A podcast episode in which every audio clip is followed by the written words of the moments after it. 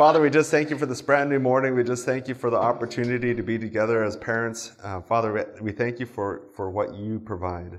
Um, that in our weakness that you're strong, Father. And, and so in this world of technology and all these electronic things flying, we know that you're greater and more powerful. And we just um, ask for that to be in our midst today, that, that we might grow from being with you in your name. Amen. Hey, so disconnected in a connected world. I'm kind of excited to get to the seminar because, to be blunt with you, if you ever have me come to your church, this is the last thing I do, and I typically run out of time.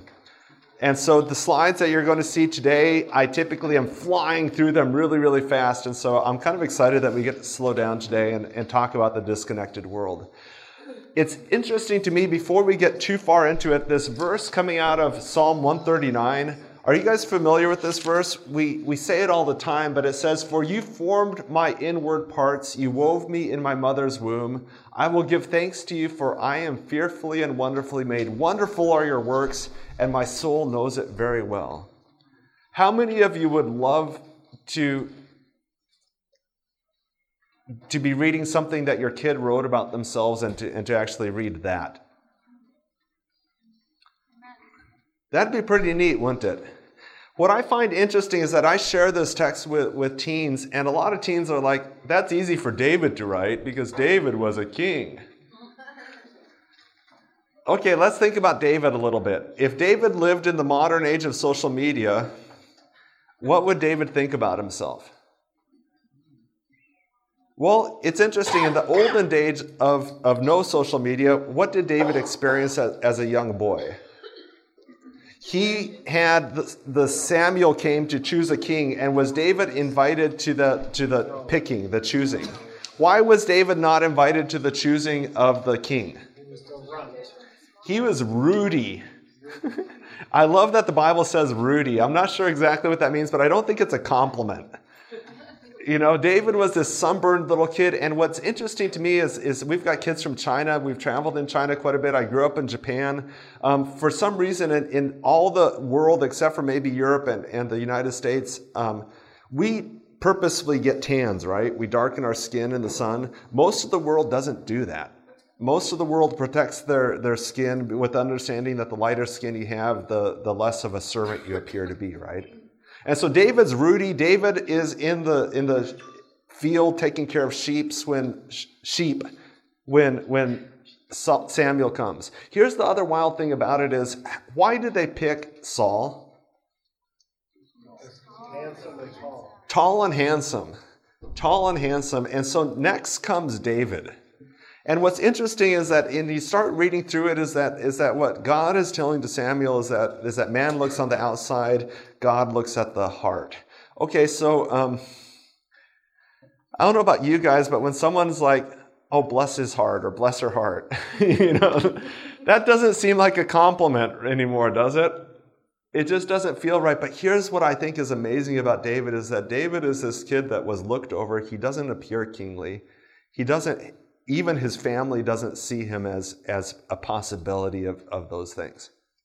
He doesn't necessarily have the physical things. He doesn't have all these. So his social media network isn't, isn't even in that day, it's, it's not helping him around his, his self image.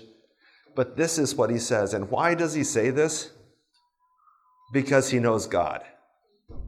Because he not only knows about God, but he, he's experienced God through lots and lots of different things. And, and so he's got this confidence about himself. And, and here's the challenge that I, I'd like us to think about getting to is that we have a world in which kids have lots of feedback about who they are. They're getting lots and lots of information coming at them. But most of our kids that we're dealing with feel pretty rotten about themselves. They feel disconnected. They have a longing to be loved. They have a longing to be appreciated. They have a longing to be noticed. And in this world that we live in right now, most of our kids would have a really hard time getting to that, that verse about themselves.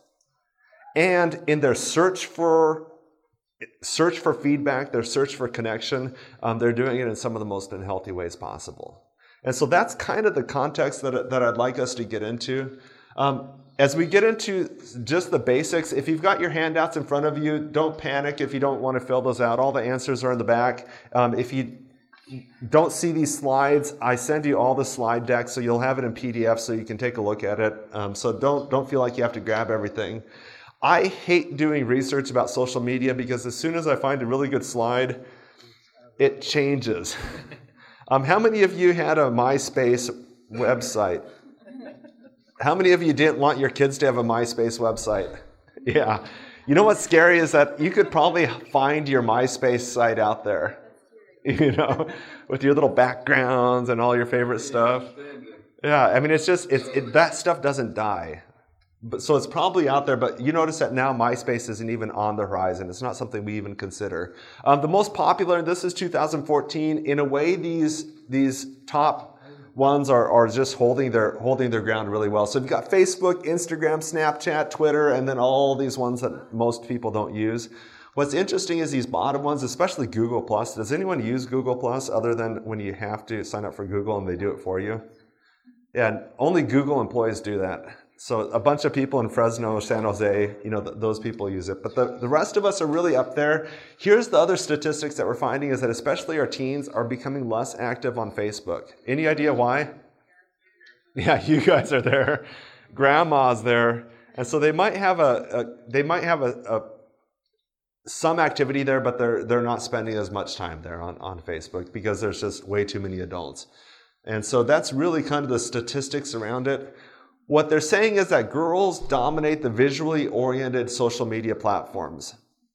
So when you look at Instagram, Instagram, if you're not familiar with it, is, is actually Facebook owned, but it's really a photo sharing, commenting, um, application that's out there. And so kids can use Instagram to share pictures and silly pictures, and they can double tap if they like it, and a little heart appears. And so it's, it's a profile for that. So girls, 61%, boys, 44%. Snapchat, Snapchat is really this, this weird messaging picture format that has this uh, fantasy that, that whatever you do disappears um, after a certain amount of time. And so girls there are 51%, boys are 31. Online pin boards like Pinterest um, definitely, the girls are there. Okay, I will confess I have a Pinterest account. I think I'm the only guy here, maybe that does. Okay, Kelly, your wife just outed you, Kelly. She's pointing at him. He's got a Pinterest account. There's some good stuff on there. Um, I, I claim that I'm on there for Project Patch, but there's some interesting stuff there. Um, Tumblr, I don't know. But here's what's interesting is that majority of these platforms, the girls are leading the girls go there and the boys tend to follow where, where the girls are. Kind of makes sense, doesn't it? I remember I was 16, 17 years old, and my friend Elliot and I, living in Nebraska, decided we wanted to meet good looking girls. Sounds familiar, right? And in our boy brains, we're like, good looking girls play tennis with their little little skirts on, and it's going to be awesome. we're going to meet good-looking girls, and so Elliot and I started playing tennis, and we started practicing, and we were playing tennis. And one week, it was pretty much Friday afternoons, we'd go play tennis, and it was great. We're, we're playing tennis, and one Friday afternoon, we show up to our court, and there's these cute girls playing tennis on it. We were so annoyed. He's like, "Get off our court! you know, we want to play tennis." because we had transitioned from playing tennis to try to meet girls to the point that we love tennis. You know, and there's a transition there that, that happened. And we see that with boys is that boys will typically, you know, make a decision to go onto social media because they want to they want to be around their friends or girls, and then they'll start using it for personal reasons. Um, which is kind of an, an, interesting transition that they make. But typically, um, this is this is the pattern. Here's what's wild: is that um, for years and years and years, people said that girls didn't use pornography. Why? Because girls are not visually oriented. Really? Snapchat, Pinterest, Facebook, cookbooks. I mean, highly visually oriented environments, okay? And so it's just different nowadays, and the girls are becoming increasingly visual oriented. Um, when you look at all the dating apps, which that's not something we'll get into here, but those are what? visually oriented, swipe right, swipe left, that sort of environment. Quick decisions based on, on physicality, images, that sort of thing. And so girls dominate that, that environment and, and boys are going. Um, what are some of the pluses of social media? What? Connections. Yeah, you're able to connect with people all over the place, right? Oh, I oh. like this. I can see what my older kids are doing. How many of you find that it's, it's your kids are leaving a, a crumb trail of, of their activities on social media? Oh, so they do it on purpose. Okay. Oh, that's great. Share to six, seven different people. This way I just put it on once. They can put it on once and see it. You know, we, we, that was really helpful for us when we were adopting our kids and surgeries and all that sort of thing. Is that we've got we've got a, a page specifically for our son who's who's got some some um, challenges, and it's CJ's page, and we can put stuff there, and, and um, all the people that care can get it at, at one time. That's a great great example. Another benefit.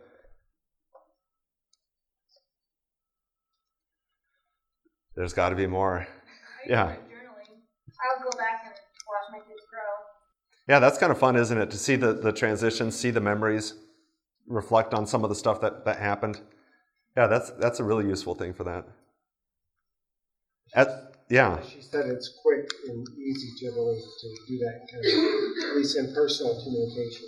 Yeah, for some level of impersonal, you can kind of catch up on people. Um, how many of you have saved money on birthday cards and Christmas cards? You're just flopping it out there. As a ministry like ours, that is running on and trying to maximize our, our ministry impact, um, social media and some of those things are fantastic because we can we can do something and, and get the word out in, in a really powerful way. This is where social media gets really weird um, several years ago, I was on Dr. Phil with a kid that we took in on that on that show. They had called us, and, and, we had taken a girl into our program that we were already trying to get into our program. So it was a really interesting interesting time. When we were on Dr. Phil, our social media took a big hit. Our website took a big hit on those on the times that that aired, and it was kind of wild because you could be watching as it aired around the world, and, and you'd see the the blips happen. That was several years ago that that, that episode happened. Just about last Christmas ish, we started getting massive hits on that page of our website. And it was a Danielle was the pseudonym for the girl that we helped, and we just started seeing lots of hits on, on that Danielle page on our on our website where traffic had gone down to nearly nothing. When we had switched our website, I almost got rid of it, but I thought, you know, I might as well keep that page. There were no links onto that page from our front page. It was kind of hard to find even. But, but it was, you know, I was started getting, you know, 50, 70, starting to get huge amounts of hits on that, on that page. And I'm like, what is going on? Didn't make any sense to me why you know, and, and so I started looking at it, you know, did they re-air it? It's in syndication, you know, was that on again? And, and there's no evidence of that. And I finally discovered in early December, there was a, a girl named Danielle that Dr. Phil had helped. But even that, there was no connection to Project Patch. And one day, our um, admissions coordinator, who's a, a, little bit younger, so she's around hipper people than I am, was driving her car, and there were some young adults in it, and they said, cash you on the outside. How about that? And she's like, That's the dumbest thing I've heard. What's that about? Well, there was a girl on Dr. Phil named Danielle who said this ridiculous thing called cashew on the outside. How about that? That ended up becoming January, February's biggest meme on the internet. And that meme resulted in more hits on our website than the original episode. We're getting about 27,000 hits a week based off of a girl that said something ridiculous on, on Dr. Phil. And people would type in, What happened to Danielle on Dr. Phil? And because of search engine optimization, ours was on the front page. And what was weird about it is that we had a video of, of a quick little thing of when we were on the show and Danielle's story and some updates. And so they were on for four and a half minutes, average stay. Here's the sad thing about it is the demographic, they were like 14 to 24 year olds. So none of them are donating, none of them are supporting our ministry, none of them are sending kids. But that's the that's social media. That's social media can stuff can happen and, and stuff can fly in ways that that you know, honestly, I'd say that the, there's times that miraculous stuff happens. God uses it for, for amazing purposes. You look at some of the stuff that's happening in these meetings that are being broadcast around um, Adventist World Radio and what they're doing with podcasts and what they're doing with social media is, is phenomenal. Phenomenal. So there's good stuff happening. Um, how many of you have at least one social media profile? Yeah, so most of us have some sort of thing. And does it bring some benefit to your life? Yeah, it really can. And so I don't want to have this be a, ah, social media is rotten. But I do want to say that, that with this, this positive side also comes a shadow side. Satan has a way of, of taking stuff, and I don't know what it is, but something that can be purely fun can be turned around. You find that with kids' toys that are electronic, you know, there's even those little, this is going to be funny. People distort that and use it for, for some horrible purposes. I just want to go through really quickly some of the ways that we see social media really impacting kids and some, some really negative things.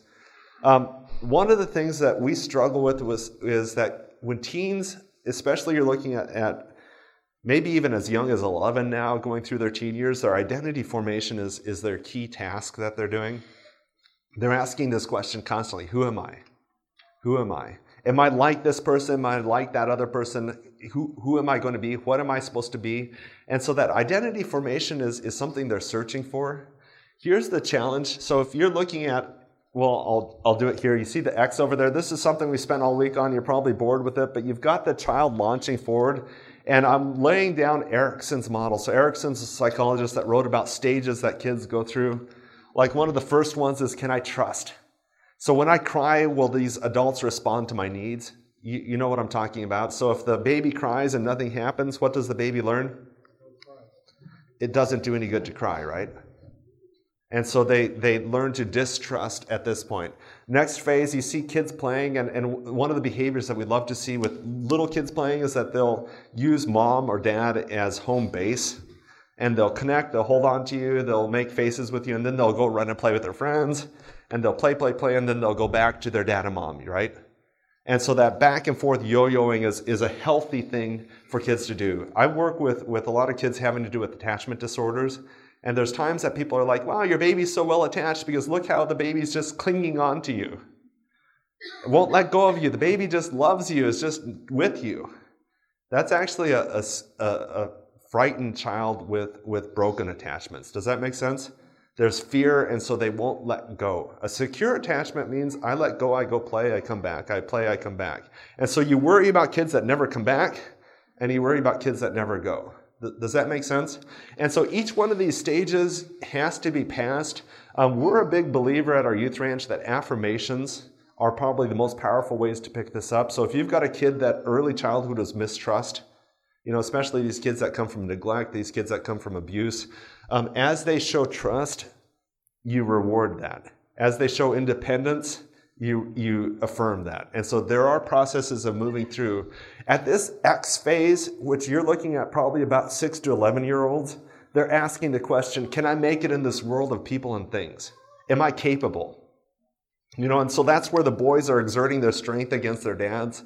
That's where they're trying hard things and saying, you know, can I do that? One foot in childhood, one foot going into adulthood, right? And they're like, can I make it? Can I make it? And so as a parent, if you give them responsibility and outcomes, what is that communicating to them? You can figure it out. I think you got this one, buddy. But if you're communicating, you need me, you're dependent, I don't think you can figure out, you're actually launching them down on that. The, the, their discovery is going to be no. Or if we give them chance, or if we give them over, how would describe it? There's times that we give non age appropriate tasks for kids you know, and we expect too much from them and they fail dramatically because we haven't trained them, equipped them, or supported them. At that point, they're like, I can't do it. You know, and, and their self talk gets into the point that I can't make it. So here now is this huge phase from about 11 years old, 12, all the way possibly even past the, the teen years that they're asking this question Who am I? What am I supposed to be? And traditionally, how did a teen 100 years ago figure out who they were going to be or what they were going to do in life? Mom and dad? Yeah, so if the dad or mom are farmers, they're farmers. If they're, in a way, it was fairly constricted for a long time, wasn't it? Um, your church community had some things. Here's what's interesting: is if you were going to become, a, um, let's just say, a plumber, what would you have to go through to become a plumber? Apprenticeship. Apprenticeship. Even now, there's apprenticeships for some of the trades, right? But back 100 years ago, for whatever you're doing, there was an apprenticeship. That was common. Nowadays, for a kid to try to figure out who they're going to be, how do they decide it? Social media. Social media, friends. They might take a test at school where they fill in some dots and they tell you you're supposed to be a what? Bus driver. I don't remember what mine said, but it's probably, I probably should have been a bus driver. I, I was actually for a short bit. Um, but you've got these you've got these ways of, of trying to figure out your identity right here's the social media age is that imagine a kid is experimenting with different identities different thoughts different things that i want to do um, social media is this thing that they're putting it out there to the crowd. And what's interesting is that the crowd sometimes responds with that's awesome and they're going to give a lot of affirmation for that. And sometimes the crowd is going to go silent with stuff right? And because of that, our kids are forming their identity with people voting, which is really a, a new, a new thing. Um, in the past, you might have some trusted people that are voting in your life that you're having some conversation with, and I think some of that's still happening. But more and more, our kids are discovering that, that I can get huge amount of responses from, from the world. So if I wear something cute, or if I say something, something, or if I dress a certain way, or if I make a joke, or if I do whatever, um, I'm going to get lots of attention for that. If I do something lame, what happens? Quiet. And so kids' identity is, is hugely shaped by, by what they're doing online. Um, who am I supposed to be? What am I going to do? And to me, the sadness about this is that deep conversations are, are really probably most, those most important things. Huge human connection is really important. We talked about it in the very first thing on Monday. If your kid wants to be a dentist and they're, they're graduating from high school, what would be the best thing for them to do at that, that summer? Go, go work for a dentist for, for the summer. You know, that'd be a great way to learn if that's would be a, a good thing. If you're going to be an accountant, work for an accountant, an attorney. You know, if you're going to be an electrician, go go work for an electrician. Um, when I was 15 years old, I worked for a roofer in Nebraska. Guess what I decided I didn't want to be? I was the guy that had to pick up stuff off the ground and deliver tile, and it was it was hard work. But you know, honestly, that summer was a gift for me because I was getting ready to destroy my life. I was ex- starting to get into. Um, my friends were already into some pretty heavy things. Um, I was starting to, to be really interested in smoking. All sorts of really horrible things were happening. And my parents connected me with lawn mowing jobs and a roofing job for that summer. And I spent all summer sitting in a pickup truck with, with people. And honestly, that human human connection with some wise people from my church um, changed my life in, in ways that, that I, I'm just so grateful for. But that's because they spoke identity into me. They listened to me. It was long conversations, tons of shoulder to shoulder time with people that, that weren't that talkative. Um, and it was, it was awesome. And so when you look at identity, think about it as that our identity has to have conversation and relationship to form. Our kids are going to experiment with different ways of doing stuff, but you don't want to leave it up to their idiot friends to double tap to choose their choose their life and what they're going to do. Dissatisfaction. Have you noticed that that this is something that that I need to get some stats for, but but there's more and more reports about the level of dissatisfaction that people feel with their personal lives after being on social media even as adults, I don't know, there's seasons that it seems like everyone's on spring break in Hawaii. And we were on Dave Ramsey beans and rice and rice and beans, you know, living like no other. People are buying new cars, people are going places, their kids are having accomplishments and awards. I mean, it just is really easy to look online and, to feel pretty dissatisfied about it. You know, my wife shared with me that, that one of her friends, you know, had, had bought this massive house and, and she was happy for her, but she just felt sad at the same point, you know, and it was kind of a pervasive sadness. She could logically know that we're happy and that we have what we need, but it was still, it was hard to see it. And so that dissatisfaction comes, um, and what we see with our, with especially with the girls looking at it, is that when they look online and when they start seeing other people in the pictures and stuff, it causes a lot of, of body shame. You know, my body's different. I'm not as strong. I'm not as good looking. I'm not as funny. I'm not as. And, and so they look at their own lives and it, and it feels pretty bad to them. You know, one of the ideas that we really try to help kids understand is that what online is, is that online is your on stage but all of us are living and our thoughts are happening backstage. On stage versus backstage. And so, an example that I do when I do the teaching is going back to the Dr. Phil episode, was that um, I had gotten a call on Thursday. I was on a plane on Monday. I was sitting in a studio on Tuesday, and I love food. That's my confession. I love food. And so I'm sitting in a place with all the food around me that you could imagine chocolate covered strawberries. There's all sorts of cookies. There's there's I mean anything I could imagine that I'd be hungry for is there. And I've got my hands on a coffee cup and I'm shaking. And I'm usually not scared. I mean, I've been on 3ABN a bunch of times and that just never scared me at all. But the idea of being on national TV had me frightened. And, and I'm sitting there, and, and you have to use the restroom. You have to get someone to guide you to take you there. You, you don't get to choose. You can't walk around the studio on your, on your own. Um, they come and look at your clothes, and, and they saw the suit that I was going to be wearing, and they said, That'll be fine. I don't know about you guys, but I wanted them to say, "Oh, that's going to look awesome on the screen," but they're like, "That'll be fine."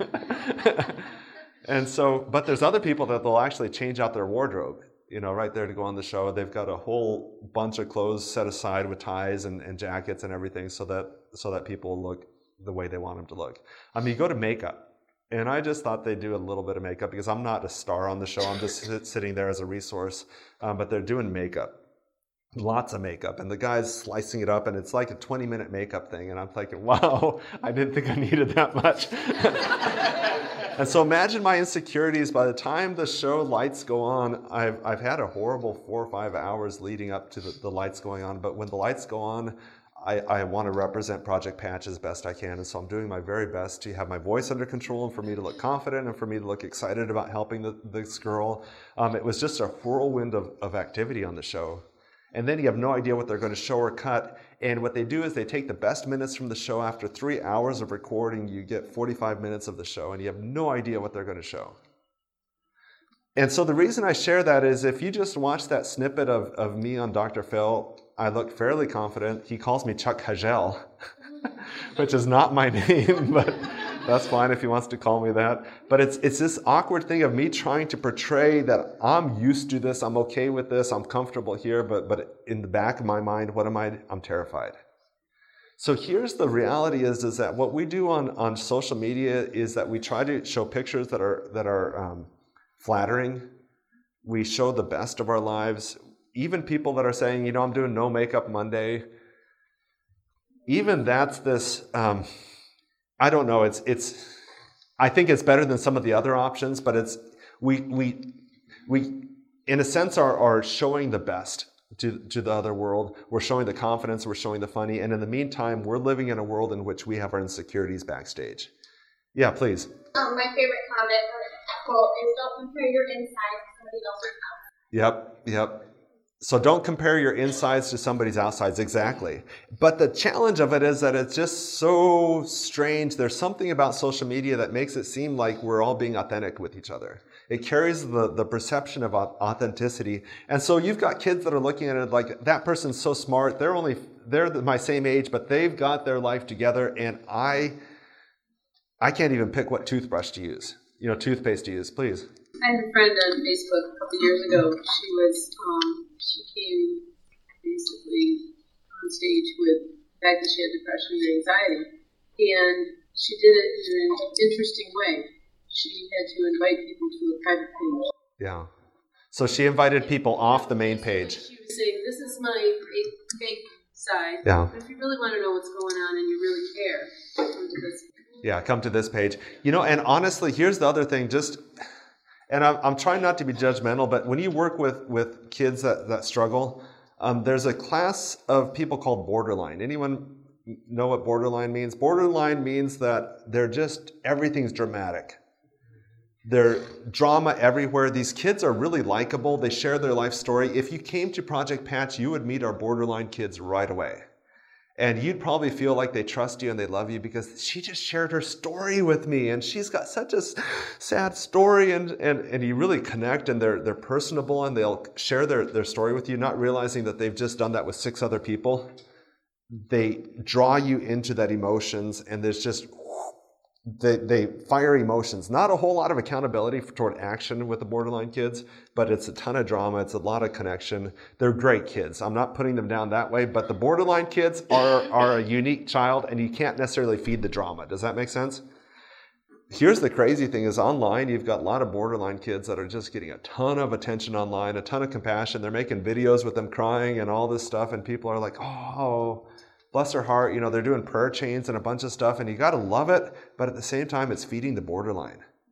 You know, and, and they're becoming YouTube sensations and all sorts of stuff. And when I look at it, there's a part of me that's like, I wish that person would get into help.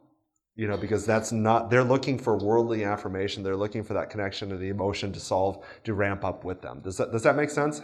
And so even this backstage, front stage is that finding that authentic balance is, is a real challenge. And, and honestly, if you look at my Twitter feed, especially I, I use Twitter more than Facebook for a lot of my, my stuff, is that um, it looks like I'm on airplanes all the time traveling, which I do a lot of that, but I don't show you the days that I'm sitting in my office frightened about all the bills that we have to pay and, and the insecurities that come with that. You know, we, we represent ourselves really well. The days that I, I has anyone been to that milkshake place in, in, in town? What is that? That is fantastic. You know, I'll show pictures of me running, but I'm not showing pictures of me eating, drinking a, a milkshake two days in a row, wondering if I can go there today. It is yummy.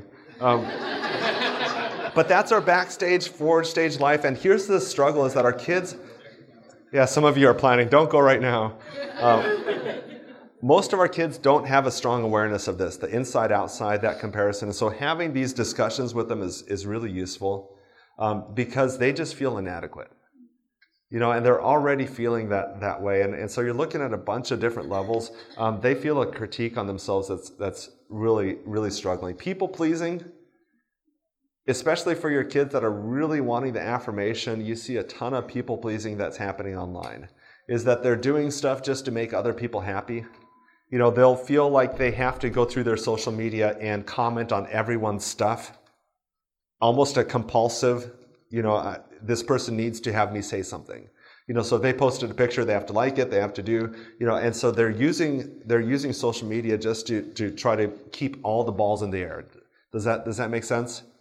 And so they've got all these different types of friendships. They're just trying to keep people happy. They, they have this fantasy that if, if I can just keep people happy, they'll be happy with, with me. You know, and to me, that feeds that sadness rather than helps it you know and, and there is a sense of urgency that happens with, with social media. I will challenge you is that um, imagine a river flowing by.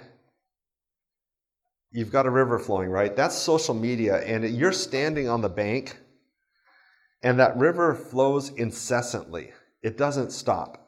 24 hours a day that's that's going by and how do the kids make sure that they're staying on top of all of it? How do they think, I'm missing something, someone said something, I need to be a part of it? And so they're thinking about that river all the time, especially the kids that are addicted to social media. The other thing that I find interesting is I don't know about you guys, but in your high school, how many of you were class, you know, 80s, 90s in, in high school? Do you remember the main social groupings at that point? Popular kids, jocks, Popular jocks, the nerds. the nerds. How many of you popped your collars with with pegged your jeans? Never. but you know, in the sense, the social things there were there were really different social things to navigate. So as you look around a group of kids, and here's what's always been, you know, from from the I think forever, it's not a new thing, but parents would look in on a group of kids and they wouldn't perceive the same social challenges that that you would you know, you could look at a picture of, of your classmates and you could see things, you could read stuff into it that your parents would never be able to observe. You know, they could see someone walk into the room and and they'd be like, oh, she's so great, you know, and, and you'd be like seeing something else. Does, does that make sense? As in your own social radar is much more perceptive than your parents ever has been. So in our real world, that's still the case, is that you know, you go to the teen tent, you go to the junior tent, they're doing a social radar that, that you might not be aware of, a pecking order, a way of relating, all that sort of stuff. Here's the difference now is that at the same time they're navigating the physical one, they're navigating maybe one or two or three, maybe more electronic ones that are all happening simultaneously. With stuff that's really hard to understand is, is your kid could be like really frustrated and they're like, why are you frustrated? And they're looking at their Instagram and their Instagram didn't get a double tap, people don't seem to be noticing something that they did. And that could be really frustrating. Or someone wrote something that, that you're like, oh, that's nice. And they're like, no, it's not, you know, really frustrated. Or there's certain person in their social realm that didn't respond to it or didn't, didn't do something. And so, you know, in this people pleasing thing, they're, they're trying to please certain people that they want to win favor with. And there's other people that they don't want, you know, and it's just super complicated. And for some of the kids that, that we're dealing with, they just feel a ton of anxiety around this. Um, anxiety disorders are skyrocketing right now, especially with the girls, and a lot of it has to do with I'm just trying to make everyone happy. Yes, please. How can you manage that then and help your child through that? Yeah, how can he manage? Um, let's not talk about that. Let's just talk about the problems.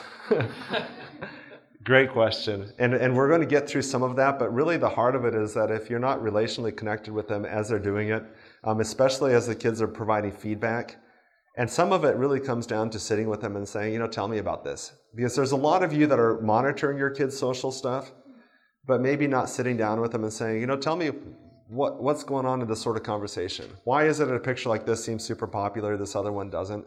You know, so you're getting in conversation about the feed just seeking information. You know, honey, I don't understand your world the way I'd like to. You know, that, that sort of conversation can, can kick it off. And she might feel somewhat defensive, or he might, but you're just, you're seeking understanding. Yes, all the way in the back. Yeah, perfect. Perfect segue because we will get into that in just a minute because, yeah, the cyberbullying adds another combination for it because these worlds collide. The weird thing about it is that kids believe that these worlds don't intersect, but they very much intersect you know the, the real world the online world is all it's all the real world. It's, it's all real. Um, narcissism. I love that word. We were adopting our son and we were um, traveling out of china. Were in hong kong. And if you've been to hong kong you can be on the mainland side and they do this light show light and laser show on the on the on the I guess, city of, of Hong Kong. That's really interesting to see.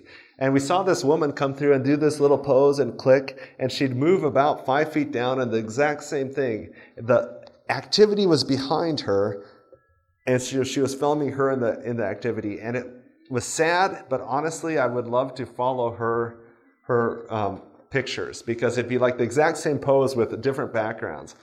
And a couple years ago, we took the cheapest um, vacation imaginable to, um, to Hawaii. And so we're in Waikiki, and if you're ever in, in the Waikiki, there's a free luau. You don't get to eat anything, which most of that stuff you don't want to eat anyway. So it's, it's really kind of ideal. And so it's a free luau. It's on Waikiki Beach, and we're there, and we see this woman walk onto the stage. And I think it was the same woman. I, I, I swear it was different clothes because she did the exact same pose and, and took that picture. But it's, it's interesting is that kids are the center of their universe. You see that in little kids. If little kids have their parents divorce and the parents say, It's not your fault, sweetie, you didn't cause this, what does the kid know? The kid knows, even though it's not true, the kid self centered stuff, right? They cause stuff to happen. When you hear about kids and, and sibling dies or something, the unwritten thing that, that a lot of kids tell us as they build trust is that they, you know, somehow in their in their world believe that they could have prevented it maybe not caused it, but they could have prevented it, is that kids have this I'm in the center viewpoint. That is, that is really scary. Honestly, it really is. So when bad stuff happens, they, they internalize it in some really shaming, weird ways. And so when you take a look at that, that's the natural tendency starting point, right? But as you start seeing it develop more and more, it's this, this world in which this social media rewards that, encourages that, that sort of behavior.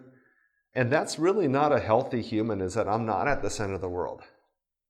You know, especially from a Christian standpoint, is that is that there's no place in the Bible that says, you know, take pictures, selfies of your light. you know, it's it's a world in which we're supposed to show love, in which we're supposed to put others first. I mean, Jesus's example is is not a, a put myself in the center of the frame um, example.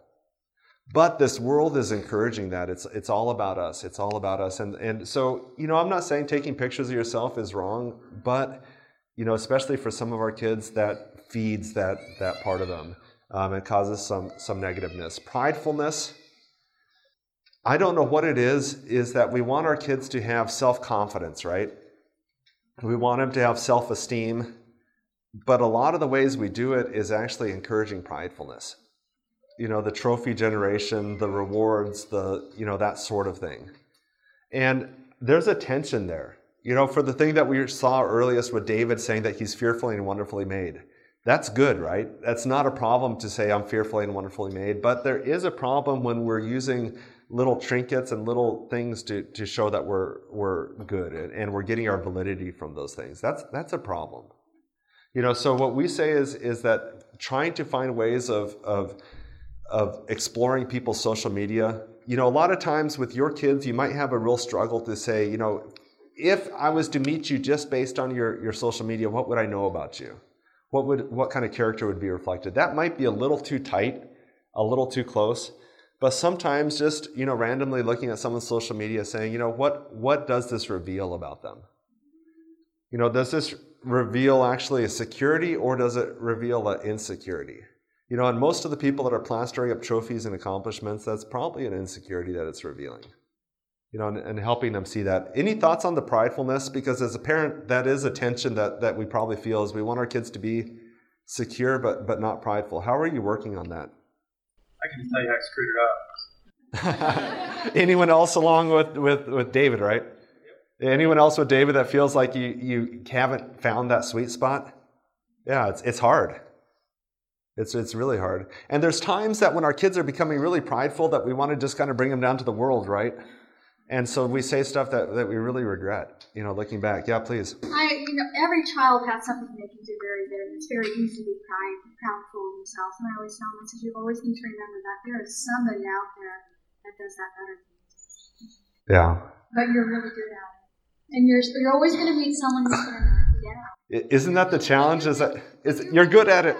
And here's where here's where we're pushing with, with most of the training that we've been doing this week is that we reward and acknowledge effort, you know, and passion and drive. And we, you know, so the kids' ability to push is, is something we celebrate, not necessarily the accomplishment, because this is a rough world in which they could do everything right and get the wrong. Yeah, short-term rewards of this world reward cheating, stealing, lying. You know, so if you really get reward driven, you're gonna you're gonna revert to those things. Yes, in the back. Yeah. So really what, what, what you're sharing, and I'll say it so that the group can hear and, and whoever's recording, is that, is that we swing at times, and there's probably been a generation for some of us that were raised feeling like if we were at all positive about ourselves, that's, that's a really negative thing, you know, and, and looked down on. In a sense, codependency was really pushed, you know, so creating this, this ugly, ugly thing that, that I can't take care of myself. I can't set boundaries. And so what she's talking about is a book by Henry Cloud and um, John Townsend, great people. Um, we've talked about some of their books and resources. They have a book for, for adults called Boundaries. We have all the teens that go through our youth program read the Boundaries for Teens book um, by Henry Cloud and John Townsend. Fantastic resource. I think it's in our book list that I have in the thing, but I'll, I'll make sure I add it. Um, let's keep flying. Getting to cyberbullying, the, the question that came out from the past. Here's the craziest thing about cyberbullying is that I say nearly, well, I won't even put a number, majority of the time that our kids are bothered by something that's online, us adults would say, What? What's bothering you? Or we say the other response of, just ignore it. You know, it's not, just ignore it. You're, you're reading too much into it, and we just don't, it, it is hard for a parent to understand why the kid is exactly bothered by, by what they're seeing. Sure, it'll escalate a lot of times from there to become really badgering, mean sighted, and so that stuff would be pretty obvious for us. But even then, for most of the adults, they'll say, just, you know, just don't go there. Get rid of your account. You know, don't look at it. That tends to be our response for, for cyberbullying. And I think the difficulty for that is that sometimes kids might not even be able to really express why it bothers them so much, why something is so snarky, why someone would write something the way they did and everyone responds to it, you know, taking their cues from the bullying. Here's another interesting thing is, is imagine your brain, you've got a mohawk section underneath there. In that area is a thing called the cingulate. Cingulate is really useful. It helps with um, fixation on, on something. So if you're working on, a, on solving a problem, your cingulate is that thing that, that keeps you processing it. You know, thinking about that, thinking about it, thinking about it, thinking about it until you get it solved. That's great, isn't it? As long as it's the right thing. And so for any of you that feel anxiety or frustration, your cingulate is the thing that starts worrying about it. You know, worrying about did I say the right thing? Did I do the right thing? Or feeling some anxiety about it. As an adult, your cingulate is going to release some um, I'm just trying to remember what it is right now. It's going to release something. that sounds really technical, doesn't it? That's actually going to, going to bring you relief. It's going to calm you down and it's going to give you perspective and it's going to get you back engaged in your thinking spot. For teens, that same thing, that same thing, once again, is released. And with a teen, it amps them up. It's the meanest thing possible, isn't it? So, what brings us relief when we're stressed, their cingulates actually amp them up. And so, if it's a comment that they see that they're really troubled about, and you're like, oh, it's no big deal, for you, you can make it no big deal. For them, they just start playing it, replaying it, playing it, replaying it. For them to, to shut off social media when people are saying rotten things about them, they'll actually start making stuff up. You know, they'll be obsessively thinking about it or something's missing from social media. Let's say a comment was deleted. What are they going to think about? What could have been written there, right?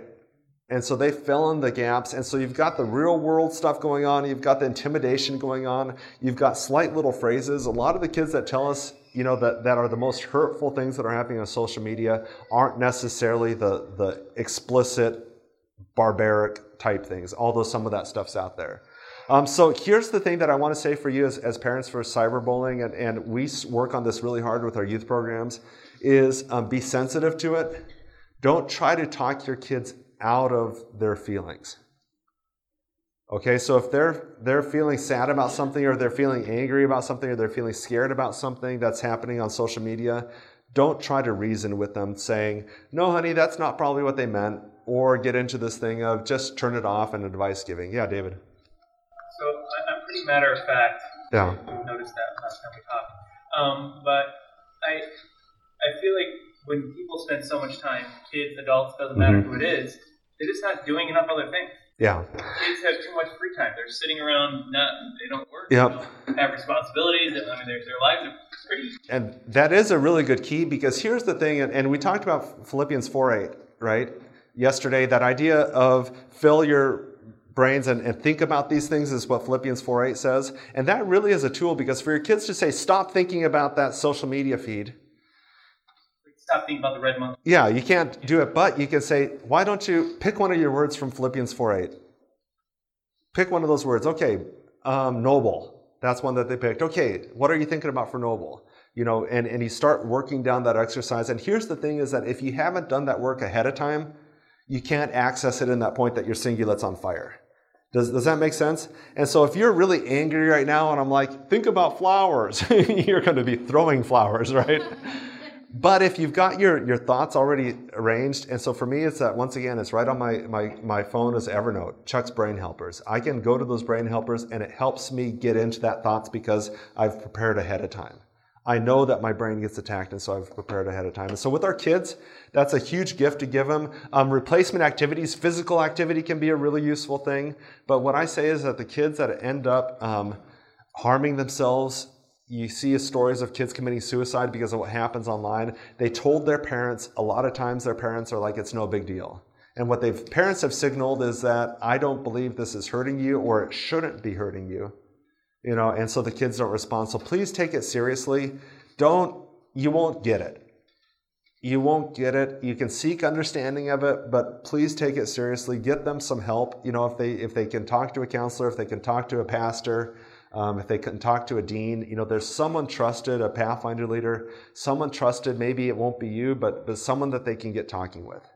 You know, gain some perspective, gain some confidence in it. Um, but but please, please take it seriously. Yeah. Do you have an age that you think is like the age where it's okay for them to start getting? I mean, I'm sure it's unrealistic to say my kids just not going to get. Let's get to that question a little later because we're going to talk about phones and ages. Um, it really has to do with your kid's maturity level and need. And what I say is the best way to start is is for you to actually share an account. You know, so it's it's done as a together activity. Um, I think I talked to the parent yesterday or today that talked to we the concept of a rope is that when a kid is a baby, you're either carrying them or holding hands, right? And as you gain confidence in them, they get to go a little further from you, but you can always reel them back in. And as a teen gets older, they get more trust. As they show themselves trustworthy, they get more rope. As they show less trustworthy, we're going to have to be closer. And so that concept of in and out is something that we train the kids about, and, and as parents, we're, we're constantly watching. And so, in a sense, when they're starting with social media, let's be side by side You know, let's do that together. Um, let's do that time of reading. Let's do that time of posting together. And as you show yourself more trustworthy in how you're responding to it and how you're affecting you, will give you a little bit more space for independence. Does, does that make sense? And so, depending on the kid and their maturity, and honestly, it depends on their need. All the kids are going to say, I need it, I need it. Okay, you want it. you don't need it, you want it.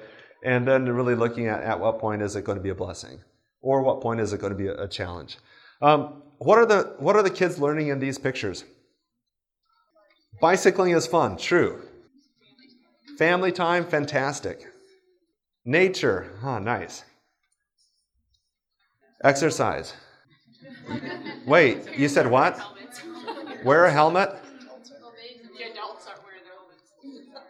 That's an interesting thing that you say. How likely are these kids to wear helmets as adults? Um, in this family, they get it right. If you only have one helmet between dad and mom, put it on, put it on her head. The reason I share this is because do as I say, not as I do. You know, honestly, the, our, our kids will learn the most about social media by observing how, how we interact with these electronic devices. We can do all the preaching, we can do all the saying that we want, but they're watching our facial expressions when we're using it. They're, they're listening to what we mumble about people. They're seeing when we interrupt face to face communication for something that's happening on our phone. You know, they see what we're checking first thing, last thing. They know they, they're observing us. You know, and so to me, that's the scariest thing and the most encouraging thing. People complain that our kids take up our habits, and there is a tendency that they take up our worst habits and not our best. But there is they're watching. And so the likelihood of these kids actually using their devices well and respectfully really impacts on, on how we do it. You know, would we want our kids looking at our, our social media feed? Would we want them seeing comments that we've left online on, on different things? And, and so to me, there is a, there is a, a mo- idea that we have to model it. We have to model it. Uh, modeling is probably the most powerful thing for either good or, or, or, bad. And this is the struggle, you know, just to be blunt with you guys, is that you have some of you that have um, blended families or, or you have a situation in which you're a single parent and your kids are in your influence and then your kids are out of your influence, and you see good modeling and you see really destructive modeling, right? And that's a tension, and I think just talking about it helps, but it's really confusing for your kids. It's, it's really hard on your kids. They'll, they'll see lots of examples of that. So, a couple of the lies that kids believe that we really need to keep pushing it back against is the lie that online isn't real there's just this feeling that kids have that this is a electronic thing that's just out in nowhere land. I can say anything, I can do anything, I can post anything, and it's not it's not real because I can't, you know, grab it and, and so it's just it's electronic. We have to break that down for our kids. Online is as real as any other world. Online trust can be broken the same way as real trust. So if our kid says, I'm going here, and they go someplace else, what does that do for trust? Breaks it, right? If online they say, I'm going to do this, and they do something else, what does that do for trust? Breaks it. A lie told online is the same as a lie told in person, right? So this is one world that we're living in. It's a complicated world, but it's, it's one world. And so it's a real world, and it's a real world in which there's cause and effect. You know, it's not a world in which we can operate without something impacting something else. You can't just erase it, you can't just delete it. This stuff is, is out there and, it, and it's real forever. Um, and I just want to go back to that is, is I say it's a lie. Have you perceived that, that the online world, when you look at commercials, when you look at devices, all these things, they have a, a desire to kind of trick our minds to thinking it, it might not be real? you know, that this is just a game or this is a, a virtual reality. Even that word is interesting, isn't it? Is that I can do something here that's just virtual. And so to me, that, that power of, of, breaking that down. You talked a little earlier, you asked a question about real life online. Um, this is a statistic 5.1% of children had reported, this is a McAfee study, that they're afraid of going to school based on something that happened online is that some sort of interaction caused that. I actually thought the number would be higher. Um, 4.5% have been in a physical fight that started off on a, on a, you know, a, a social media platform. Interesting to think about is that that carries into, into the real world. And my guess is these numbers are going to escalate. Um, even here at camp meeting, my guess is that there's some conflict that's racing around some of the kids with, with texting and social media. Some trends with apps. I want to just kind of go into this just because to me it's I like to look at big picture and I think our kids need to see some of this is that a lot of the apps that, that we keep seeing developed um, are encouraging us connecting and relying on strangers for information and help. And so the concept behind it is who's near you and can you can you connect with them? And then really that idea is relying on strangers. And so some of the sites that, that are there is that I want to ask a question and I can put it out there anonymously and people around me can provide me the feedback on it, right? And so that's that idea of, of strange stranger sourcing is, is almost a way. And then they provide an expectation of privacy. They have this, this viewpoint. And so if you look at Snapchat, what does Snapchat provide? It's going to delete. And what does that communicate to? An expectation that it's gone, that, that it's really private, right? Is that I can do this and then it disappears. And so, kind of put it into boxes. Is this connecting me to rely on strangers, or is this in the sense of, of giving me an expectation that I can do whatever? What stays online, well, what's the Vegas line? What happens in Vegas stays in Vegas? You know, that concept is, is really what I'm looking at for that expectation of privacy. So some of them, you know, there's so many and it's so hard to keep track of. Um, you know, some of these, majority of these have a have a good, decent use. I wouldn't say all of them, but but will have a decent a decent use as well as as that manipulated use. Um, so um, Voxer is kind of a walkie-talkie. It's a way of recording messages, but it also causes this intimidation happen. So there's a lot of bullying. There's a lot of more of the the level of the language that's used is, is pretty intimidating. Yik Yak is this anonymous social, um, how would you call it, the social wall for anything and everything. So if you can use Yik Yak, you can just put out stuff there and, and, lots of people can comment, they can share, but it's really getting to that point that you're, you're relying on strangers. Um, Tinder is a way to connect with new and interesting people around you. So it's just a way of who's near me, you know, who's like me around me. And, and the goal around that is that, oh, this person also likes the same hobby and, and connecting. Here's the wild thing is that, especially for our kids, do we know are other people's profiles accurate? Not at all, right? Are our profiles accurate? a little scarier question, isn't it? But at the end of the day, that's the that's the worry that I have is, is that our kids are posting, oh, I like Legos, and then someone else is like, I have Legos, and I've got a collection I'd share with you, and, and you find out that that they're not well-intentioned people. And so that's the scary. Ask FM questions and answers. Um, you have friends, you have peers, and anonymous. And so you can post these questions, and, and the group sources answers them. Um, Kik Messenger, there's texting, phone contacts, a bunch of stranger contacts type stuff. There's a lot of sexting that goes on in that in that environment. Sexting is really using that that more of a text for for sexual content. And some of these platforms will have, once again, this expectation of privacy is you've got a bigger portion to it, and then they go to a sub area for having these conversations. And the expectation is that parents won't be able to see it or that dad or mom wouldn't know.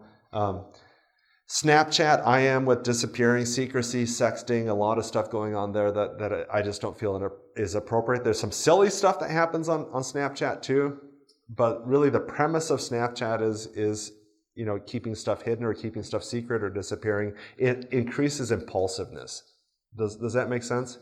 It feeds impulsiveness. And so there's a lot of lists on these and they keep growing. What I have to say is that one of the buffer rules as a parent, and we talked about that, this is a rule that you put in place just to, to help you recognize, to keep you safe. It's not necessarily falling off the cliff, but it keeps you safe. And so what I say is that you should have the ability, you should be, as the parent, the one that can add apps to their phone. And typically, you shouldn't add an app unless you've had maybe 24 hours, maybe more to do some research on it. You know, go online, talk to some other parents, because the compulsive reason for it sounds really great, but a lot of times the shadow side is, is pretty dark. Um, Instagram. Instagram's a really interesting platform, but Instagram has a ton of porn on it. Um, and the way that they're doing searches and, and stuff with the hashtags and some of those kind of things is, is really disturbing. And so that's a challenge is that, oh, uh, you know, we're sharing pictures. Oh, that's fun. Well, you know, what has it opened up alongside of it? And, you know, Facebook tries to keep it clean, but it's not. You know, there's other apps out there that seem really innocent, what we call our vault apps. And a vault app is something that looks like maybe a calculator, and it can be a useful calculator, but inside of that vault app, if they do the right combination, it opens up a place to store files in a secret place. And so what they do is they'd hide porn images, they'd hide text, you know, they could hide content that they don't want other people to see. And it would just look like a calculator. But in reality, it's, it's a place to hide content. And so as a parent, you know, you wouldn't necessarily know, I got this new calculator, our teacher says we should use it, can I install it? Have that time, have that 24 hours, you know, it's just a discipline. And I'd say even for you, there's parents that um, go through this process of, if I'm gonna add an app, what am I gonna take out? You know, recognizing that that especially with the social media that that we can't overfill our lives, and so there's some disciplines around it. You know, just encourage you to be creative um, in that process. But adding that delay helps us be a little more wary, so we don't end up with something on our kid's phone. And do start with a really dumbed down phone. We'll talk about that in a minute. Um, top teen tricks. I just want to give you this. This is a little different than social media, but it's just interesting.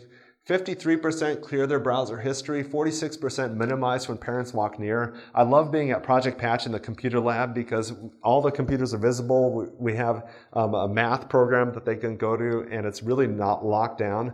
But our kids have a natural, uh, they go to the top right corner to X out. it's just they're so used to doing that when an adult walks near. Um, but that is a problem as, as kids do that. 34% hide or delete instant messages or videos. 23% use a PC not checked by parents. Um, 20% make content viewable only by friends. Can you imagine how tiring that would be to just choose who gets to see what? And so you might be friends with your kid online, but that's not enough. You need to be able to go on as them. Does, does that make sense? 15% private email unknown to parents. The main reason they have that email is so they can sign up for stuff that you don't approve of. And then 9% have duplicate or fake social profiles. Does that sound exhausting? This is mine, this is mine. And occasionally you hear of kids that mess that up, you know, post onto the wrong one. Yeah, please. Question when you said about making sure that you can log on with them. Yeah. Um, so when I back in our day, it was writing journals, Yeah. and my dad would read my journal, not me knowing, and then he would discipline me for what I wrote in there. Wow. Yeah. So of course that the trust issue. Yeah. So how how do you deal that? So from the very start, set no expectation of privacy when it comes to online. And so this is not a private a journal would be private, you know, and so with a journal, you with a kid, especially their privacy, having the expectations that, yeah, you can have this journal, I'm not going to read it. What happens online is not this is public domain. So where you go online, what you do online, all that is is is there's no expectation of privacy. When I hire an employee, that's one of the first things we do for, for their online is, is make sure that they understand that nothing, their emails, what they do, where they go online, you know, their files, none of that is is personal. Yep. Even if they bought the phone, even if they got it as a gift from someone, even if dad bought it, there is no expectation of privacy online that, that we have. Um, that doesn't mean I, I, it's not a trust mistrust. As me as an adult, I have no expectation of privacy. You know, and, and that's a key for me because I don't want to be secretive. I don't want secrets between me and my, my wife. I don't want the expectation that I can be at work with no one watching what I'm what I'm doing. It's it's what I need, not just because I'm in recovery, but I need it as a as a human being using this this system. Yes, please. Yeah, I think that's you know there's there is a stage that your kid is launched out of your home, but at least setting the expectation that you can. And so yeah, I think that that would be would be okay. You could set it up with your kid that saying, you know, when I'm going to do that, especially for an older kid, let's do it together. You know, so that they don't feel like you're sneaking behind them. But it starts it starts if you don't set that secret, that expectation of privacy, then it feels like you're intruding and that you're doing all these other things. And so this is a cost for you to have this. If you don't, if you're wanting privacy, you, you won't get it. You know, it's just kind of a matter of fact. It's their cost of, of participating. But, you know, I'd say once they go off to college, I, I, at that point, if you're paying their bills and some of those kind of things, if they're still in a dependent relationship with you for some of those things, you can have some of those be a, okay, you know, if I'm going to be paying your college bill, then these are the things that cause kids to fail out of college. And so I'm going to be involved with your life a little bit more. If they're showing a bunch of independence, then I'd say, you know, it's, I don't have a right to be in that area of your life now. I, you know, for, for kids in your home, I, I don't think that they have a private email. Yeah, I, I don't think that they do. I don't have a private email, and I'm an adult. You know, and, and I just there's confidence, but but I, I really just secrecy is poison, guys. You know, and it causes problems, and the expectation that I can do, say, or do whatever stuff, and people aren't going to notice. That's that causes all sorts of problems. Um, lie number two: It's impossible to stay ahead of what my kids are doing online. Parents that buy into this lie and it feels so true, um, just give up. They give up. 20%, 23% admit that they're overwhelmed and can only hope for the best. 23% claim that they don't have time or energy to keep up with any, everything the teen does online, and that is true. You don't have a chance to do everything. 22% live in denial, claiming their kids can't get into trouble. so it's a it's a mix of stuff. But what I have to say is that you know there are things that we can do that set a good foundation. Um, and this is where the tools do, to really help with, with so it's not a whack-a-mole type situation. Um, make it a partnership. If your kid is not displaying partnership skills, if they're not partnering with you on this, then they don't get the, the chance to use these things. You know, this has to be a partnership. That means that we're working together for you to use this. So it's not just you wanting it and me putting on the brakes. We're both we're both using this intelligently. We're focusing on trust. We're focusing on trust building. So that means that I'm giving you more rope and taking rope back. That dynamic's in play constantly. You know, and teens want their freedom, right? And so as you show more trust, you get more freedom. As you break trust, you get less less freedom. And so that's a, a constant manipulator. Um, we need to educate our teens. You know, we have to have them aware and being consumers, not just consumed. And so that's education about about um, how kids respond to online things, the depression. Is that my phone saying that I'm almost done? Where did our time go today? That's crazy. But we have to make the, this, this process of, of educating our teens. Um, that's why I really love going into schools and actually taking time talking with some of this issue of who owns you, how smart is your brain actually when it comes to technology, and we need to keep, keep educating our kids on that stuff. Be very careful in how you do it. Um, how many of you remember watching stuff about backmasking? When you take records and you play them backwards and all the devil's messages are there? What did you do right after you heard that message? you played the Eben, Gleben, Schleben, whatever that was. Some of you know what I'm talking about. You did that, right? It caused rebelliousness. And so be careful with what materials you do because some of the materials are, they might be true, but they, they cause, the fruits of it are, are disconnection from their parents. And so make it a partnership, make it a relationship, making sure how you do it, how you present it is, is a way of, of engaging. Really work on the frontal lobe. You want them to think, you want them to process. Um, line number three technology solves technology problems. What solves technology problems? Relationships, right? Not technology. Technology is only going to get worse. 75% of parents say they've had a conversation with teens about online safety. 50% of teens say it resonates with them. Um, so the elephant in the room, when should I get my kid a smartphone? Never. um, you know, at some point, it's just up to you. You have to realize your kid's needs. And what I'd say is don't buy into the safety argument. Don't buy into the everyone has one by argument. Um, making sure that there's a purpose for it. Start off with the dumbest phone possible. And so a dumb phone is a smartphone that has been basic functionality hardly any applications, only necessary things. They don't have admin, they can't add applications. Um, applications and settings are all done by the parent. Um, there's accountability filters built into it. They're using a browser that is limited with accountability, so they can't use the, like if they're using an iPhone, they can't be using necessarily the Google Chrome or, or the Safari browser. they they're using the Covenant Eyes one if that's what you're using, that sort of thing. Um, limiting the location services. And so, the, especially some of these apps that are connecting with people around them um, and building those weird social alliances, you're shutting off the location awareness for that. Their pictures don't collect all the location information, some of those things. And you're making sure that you have some sort of covenant agreement with the child before they start using that phone. Um, and that means, you know, what you post, when you post it, what sort of information you reveal online, how we do family people pictures, those sorts of, of covenants. And there's some information I'll send you on that. Let's end with, with one, hopefully, something that encourages you a little bit as a parent. In the Bible, God portrayed himself as a dad. a dad of two boys. And we know that as the story of the prodigal son, right? One of the sons, it's actually prodigal means generous, which is an interesting, interesting concept. So the dad was told by his son that my life would be better if he were dead, right? And that dad could have argued with his son. He didn't argue with his son. He didn't get into these debates that are at least recorded. He sold off. His son went off into a crazy land. His son partied, lost everything. His son came back, right? And the dad ran to him. I don't know if you've ever seen your dad run. But that must have been an awesome scene of a dad running to his son and just that greeting. And so it's a son and dad restored. Pretty awesome, pretty awesome story.